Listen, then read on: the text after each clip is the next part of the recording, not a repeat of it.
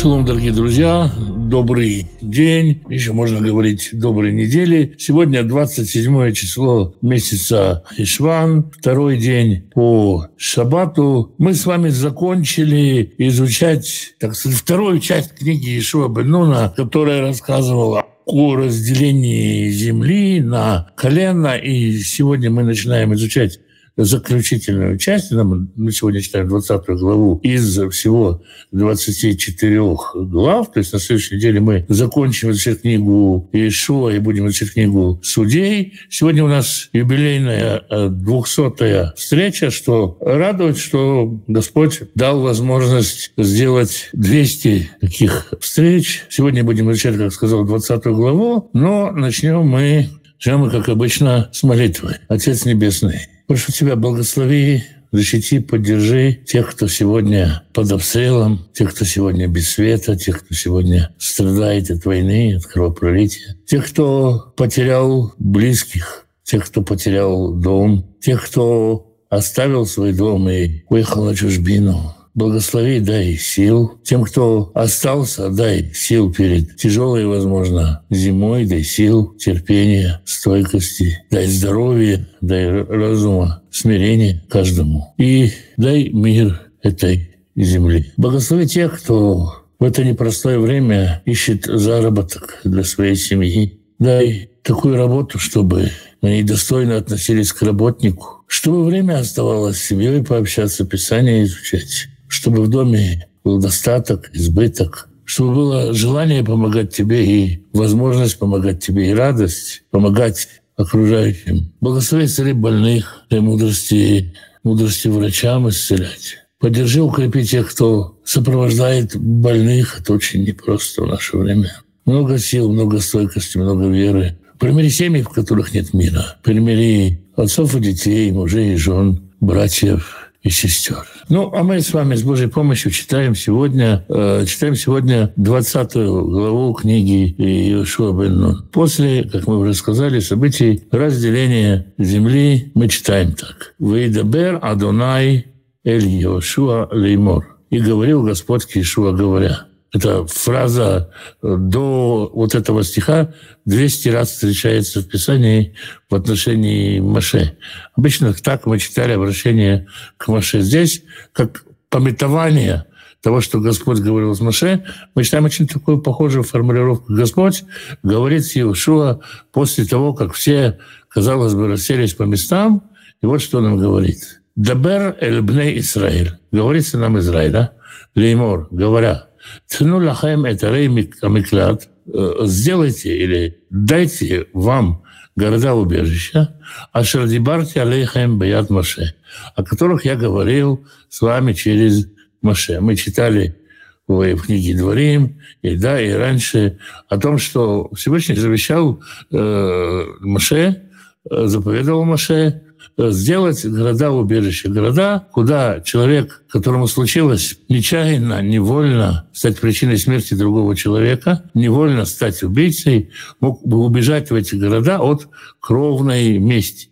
Была кровная месть, она была тогда в заводе, была тогда принята. И Всевышний, как сказал однажды Машех по жестокосердию, Всевышний дает Тору тому народу, который есть. И он не запрещает здесь не запрещает здесь, э, можно было сказать, просто не мстей, давайте запретим вендетту и не будем затеваться с городами-убежищами. Но Всевышний подготавливает, взращивает общество в соответствии с тем, как оно, как оно может расти. Сегодня, слава богу, у нас нету в обычаях кровной мести. Ну, во всяком случае, в еврейском народе нет. Итак, Всевышний завещал через Маше, «Ланус шама роцеах», чтобы туда убегал убийца, Маке нефеш бешгага, который стал убийцей души по ошибке, бевли ладат, чтобы без того, чтобы знать об этом, без намерения. Ваюляхам лемихлат мигуэль дам. И будут они вам убежищем от э, мстящего за кровь. То есть есть какие-то определенные территории, которые Всевышний определяет говоря, если ты даже ищешь отомстить за кровь своих близких, в этом городе ты не имеешь права действовать. В этом городе есть особые права защиты. Винас атоми Ирам Аэле, и убежит он в один из этих городов, в Амад Петахшар Аир, и встанет у входа во врата города. Врата, э, не как просто ворота, которые открываются. Врата состоят из нескольких сегментов. Мы проходим через одни ворота, там есть э, как вот небольшой предбанник. Все проходим через вторые ворота. Там сидят э, старейшины, там сидят таможенники, там сидят разные представители разных служб, в зависимости от города. Там собирается и старейшина, там собирается суд. И только после этого можно войти в город. И так он встал в воротах города, и он э, заговорил обратиться, расскажет старейшинам того города, то есть города-убежища, это дворав, свою историю, «Ваасфоту аира илейхем», и они возьмут его в свой город, «Вынатнула маком имам», и дадут ему место, и он будет жить там. Из традиции мы знаем, что были города левитские, были другие города-убежища. В чем их отличие? Если в обычном городе-убежище принимали человека и не брали с него плату за постой, в левитских городах брали плату за постой, ну, это, скажем, отдельная история. Если вдруг человек приходит, стучится в ворота и говорит, отдайте мне Ляпкина-Тяпкина, он убил моего брата, я хочу отомстить ему за кровь брата, что мы читаем, Киердов говорит Адама Харав – если за ним будет преследоваться э, мститель кровный, то из героя Тарецбейду не выдадут ему убийцу, кибеда тыкает раю, потому что не намеренно он убил ближнего своего. Велес анауту ломит мольшельшом. И не было ненависти к нему вчера, позавчера. Есть такая проблема. Я пришел в город-убежище, поговорил со старейшинами. Если у меня хорошо подвешен язык, Мало ли чего я могу наплести. Друг мой убит, ближний мой убит, он не расскажет. Кто кого переживет, тот и расскажет, как оно все было. И всегда есть опасность есть такая опасность, что мало ли что я приду, мало ли что я расскажу старейшинам. Я расскажу, что это я не намеренно сделал, а сам я намеренно сделал. А старейшины города, они совсем из другого города, и они не могут ничего и не, не знать. Какая-то такая несправедливая система получается, когда легко обмануть и скрыться. И вот что мы читаем. Ваяшав Баираи, Адам Долев Нея и Дали Мишпат. Прежде всего, он там живет – до тех пор, пока не встанет перед общиной на суд. Перед какой общиной? Если приходит человек, например, представим себе, что Комсомольск на Амуре – это город-убежище. Приходит человек и говорит, я бежал из Краснодара вот сюда, я совершил там нечаянное убийство и рассказывает какую-то историю. Телеграмма нет, телеграфа нет, связи нету и что происходит в Краснодаре, и, а может быть, и есть ли этот Краснодар вообще, Комсомольск на море могут и не знать. Поэтому они принимают его временно в город, и он там сидит до сих пор, пока его не будет судить его община. Пока не придут, приедут судьи из Краснодара, и он предстанет перед ними на суд. Они рассудят, если он действительно нечаянно убил, его прячут, как его наказание изгнания, и его оставляют в городе убежище. Если выясняется, что он убил намеренно, что он обманывает суд, то его просто выдают убийц. Это первое, до каких пор он сидит. А затем он сидит там от мот Коэна Гадоль, до смерти первосвященника. Смерть первосвященника, есть определенное искупление в ней, мы об этом уже говорили. А Шарьеба и Мимахем, который будет в те дни, а Зишува Рацех, тогда вернется убийца, Ува или Ро, Вальбейто, и придет в город свой, в дом свой, или Аир Ашер Насмиша, в город, из которого он убежал. С этого времени он живет в городе убежище. Снова, конечно же, возникает вопрос, что, наверное, куча жителей города убежища молятся, чтобы Коэн Гадоль, чтобы первосвященник поскорее умер.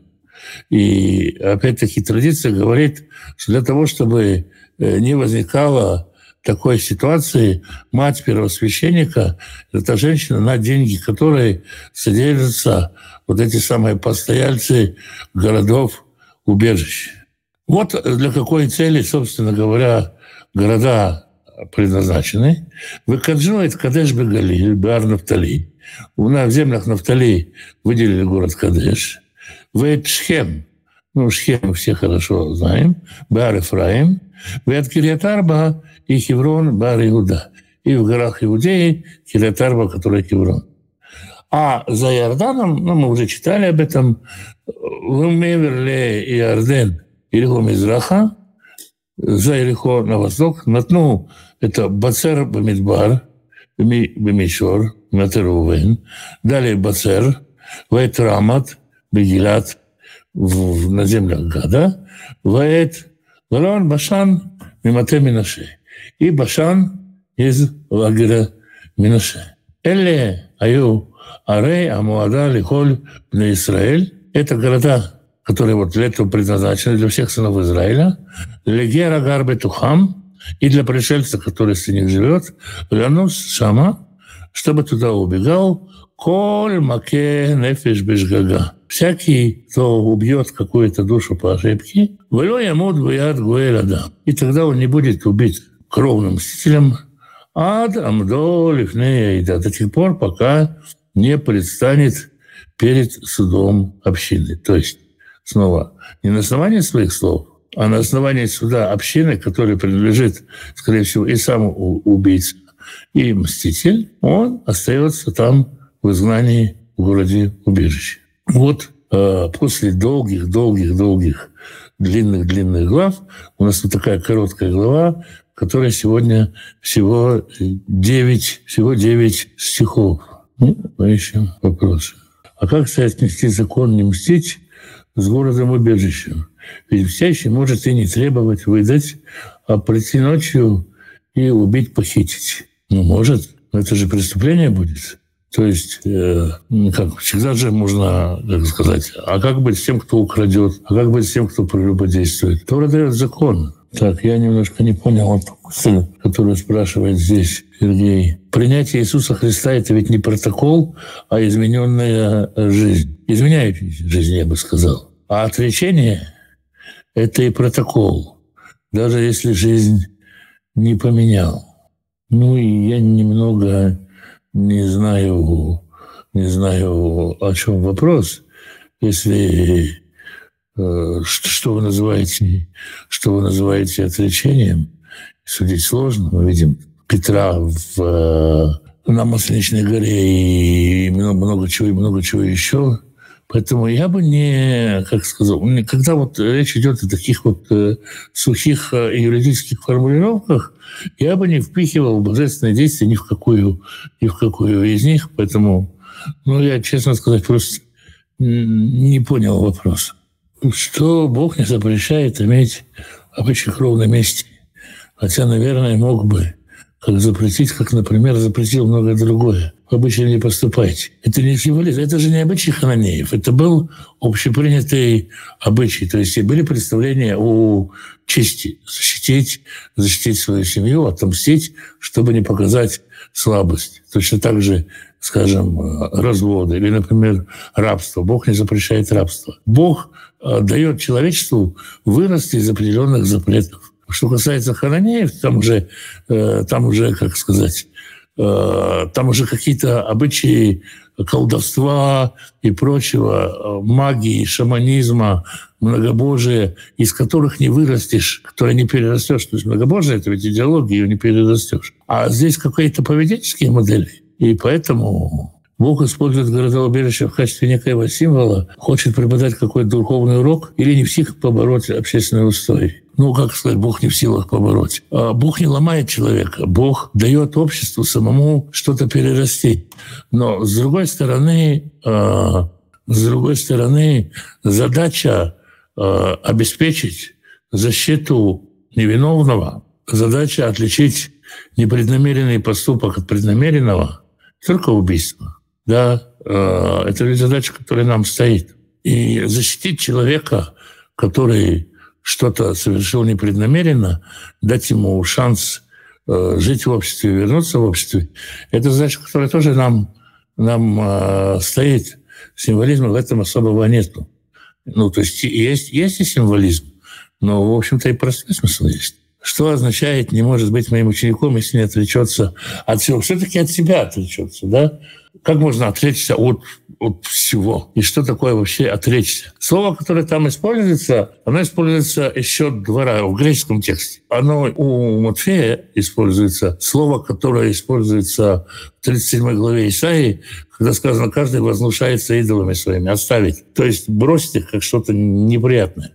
А у Луки используется слово, которое используется, когда Сара говорит, нет, я не смеялась, отказывается от себя. То есть, э, ну, э, что такое здесь? Здесь вопрос, что такое от себя? Э, мне вот как Алексу по человеческой плоти очень хочется быть хорошим Алексом. Например, написано, да, хотели многое спросить у него, но спросить боялись. Почему боялись? Потому что я что-то, мне скажут, вот Алекс глупый, он не знает таких самых простых вещей. Да? Алексу хочется быть хорошим. И какие-то вещи он делает для того, чтобы быть хорошим. Или боится сказать «нет», например, потому что хочет быть хорошим. Если я скажу кому-то «нет», я покажусь плохим. Если я, я, могу, я могу начать и к заповедям так относиться. Я буду носить к истинной одежде, чтобы не показаться плохим. Я буду носить э, самую высокую черную шляпу, чтобы быть хорошим и так далее. То есть я собираю вокруг себя жуки. Мне очень хочется быть хорошим, правым, э, чтобы все было в соответствии с моей картиной мира, чтобы все было по-моему. И вот от всего этого надо отказаться. То есть разрушить все шаблоны, все стереотипы, все, что я в себе там насоздавал, для того, чтобы последовать за таким человеком, как, э, как Ишуа. Вот, например, я, я веду, веду беседы, просто веду беседы. Да? И кто-то приходит и комментирует, как можно слушать человека, у которого даже бороды нету. Вот. И, или, например, у него там сзади слон на экране. Это какой-то детский лепет. Понятно, что да, лучше бы вы шафар туда повесили. То есть кому-то хочется шафара, кому-то хочется, э, там, например, э, э, слишком откормленный раввин, чтобы говорить э, что-то умное. Да, такие разные идеи бывают у людей, и у нас, и очень многих относительно других. И хочется по сердцу хочется, хочется всем угодить. И думаете, что это такое откормленный-то? Что у меня там слон? И что еще у меня бороды нету, и какие-то другие еще задачи.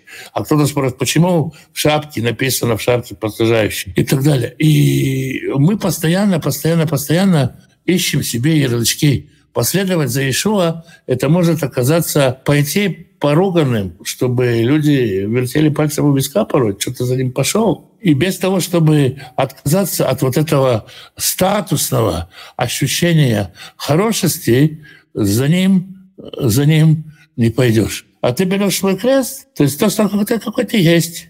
Ну, какой ты есть, и идешь за ним, и ты уже не правый, ты уже не правый, ты уже не хороший, просто счастливый. Но это не значит, что Э, что если я говорю, я вот, например, борщ люблю, мне скажут, ты должен отречься от себя, с этого момента ты не любишь борщ, ты только ухуешь. А кто-то любит уху, ему скажут, нет, ты вот теперь борщ есть. Это не про это, не про это, не про это идет речь. И, естественно, э, и как бы в этом состоянии я и за, э, и за жизнь свою, за, за, э, за какие-то свои хотелки перестану, перестану цепляться, это проще путь к самопожертвованию, потому что когда я не скопил вот этих самых ярлыков, мне проще жить, проще свою жизнь отдать. Э, скажите, какое право имел э, мстящий, который освобождал его от ответственности за месть? Ну, можно же пойти по пути отдаст душу за душу, да, кровь за кровь, зуб за зуб. Можно в буквальном смысле так понять. Но в принципе, в принципе это понятие защиты рода. То есть есть э, естественное свойство защищаться. Если кто-то убил моего близкого, я дал этому спуск в древнем обществе. Значит, завтра кто-то придет и убьет двух моих близких. То есть это э, просто, как сказать, право человека на э, больше даже на больше даже на самооборону, чтобы не сказали их, там вот Ивановых, можно спокойно убивать, никто за них не вступится. То есть это как, как, как вариант постоять за себя. Мы не мыслим категориями 21 века. Мыслим категориями, когда есть семейные, семейные кланы. И если мы свою семью не защитим, то у нас не будет семьи, не будет земли, не будет, э, да ничего не будет. Почему Иосиф, сын Якова, не получил надел, а его сын, ну, Иосиф умер в Египте, и как бы и ни один из сыновей Якова не получил надел, получили только его сыновья. То есть, э, поскольку как бы Яков, как бы в 48 главе книги Берешит, Бытие, он принимает внуков своих сыновей Иосифа как, э, как своих детей. Да? И поэтому э, они становится на уровне, на уровне колен. Йосеф, он э, первенец от, э, э, от Рахели, и поэтому он получает двойной надел. В двойных сыновьях это и э, выливается. Ну, вроде бы вопросов больше нет. Божьей помощью тогда попрощаемся. Завтра на том же месте, в тот же час буду рад всех видеть. Благословений. Хорошего вечера.